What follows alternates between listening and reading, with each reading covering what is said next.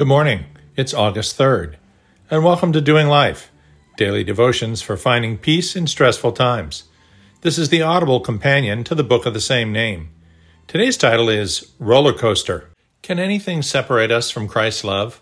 I am sure that nothing can, not death, life, angels, or ruling spirits.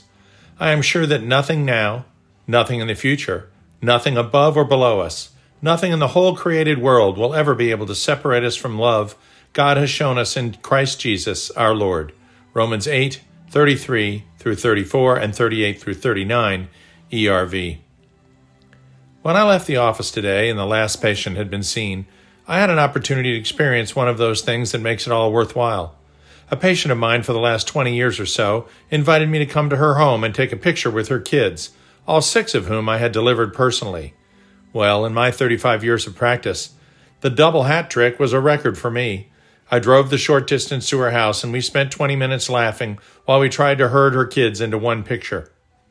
They ranged from nine years down to eight weeks, and it was exactly like herding cats laughing, giggling cats. The older kids had all drawn me thank you cards, and they all reportedly helped make the lemon pie they presented to me.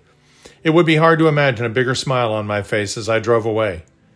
Thirty seconds after I pulled from the curb, my nurse texted to say that a patient of mine needed to be induced the following morning when I would be on call.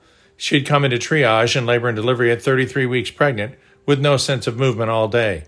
The triage nurses couldn't find a heartbeat.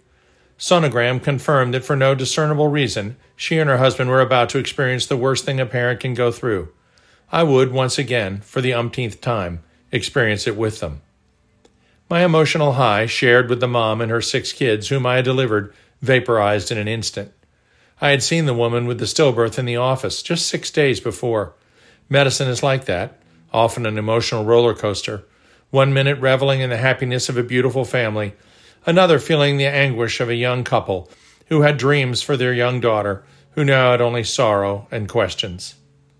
When bad things happen in medicine, it's very hard not to wish desperately that somehow you could have done something different to alter the outcome. I had seen her the previous week. Should I have picked up on something? Was there some clue about what was about to occur? The parents of a stillborn or any other reproductive disaster question their own role in the same way. Unfortunately, they sometimes become convinced that something they did caused this to happen, all the way from a glass of wine to exercising too hard. Some even feel they might be being punished by God for something they've done in the past. I'm sure it all applies to other walks of life as well. For example, there are many times for all of us when we walk away from an exchange regretting our role immediately. We might think, often erroneously, that we could have avoided a bad result had we only reacted or said something differently. In short, regret can end up being tied to guilt, and guilt is a poison that can quickly begin to erode your self worth. Guilt will make you feel unloved in a heartbeat. In these situations, it's always a good idea to hit the pause button and bring it to God. Why? Because through the Word, through prayer, through supportive friends, you will be reminded that nothing can separate you from the love of Christ.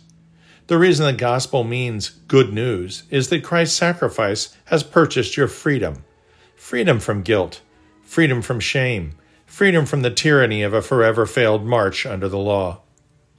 Yes, I feel pain for the couple's awful ordeal. I feel somehow responsible, as do they, even though the evidence doesn't support that conclusion. But any feeling of guilt is short lived.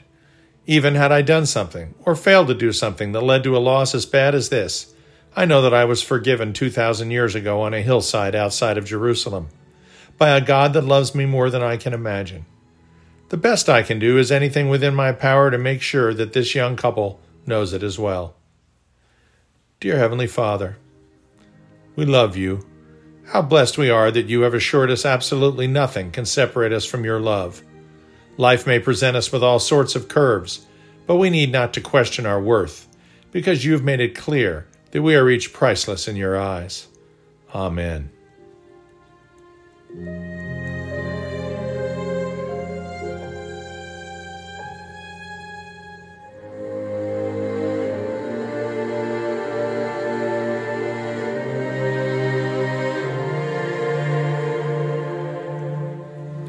We'll see you tomorrow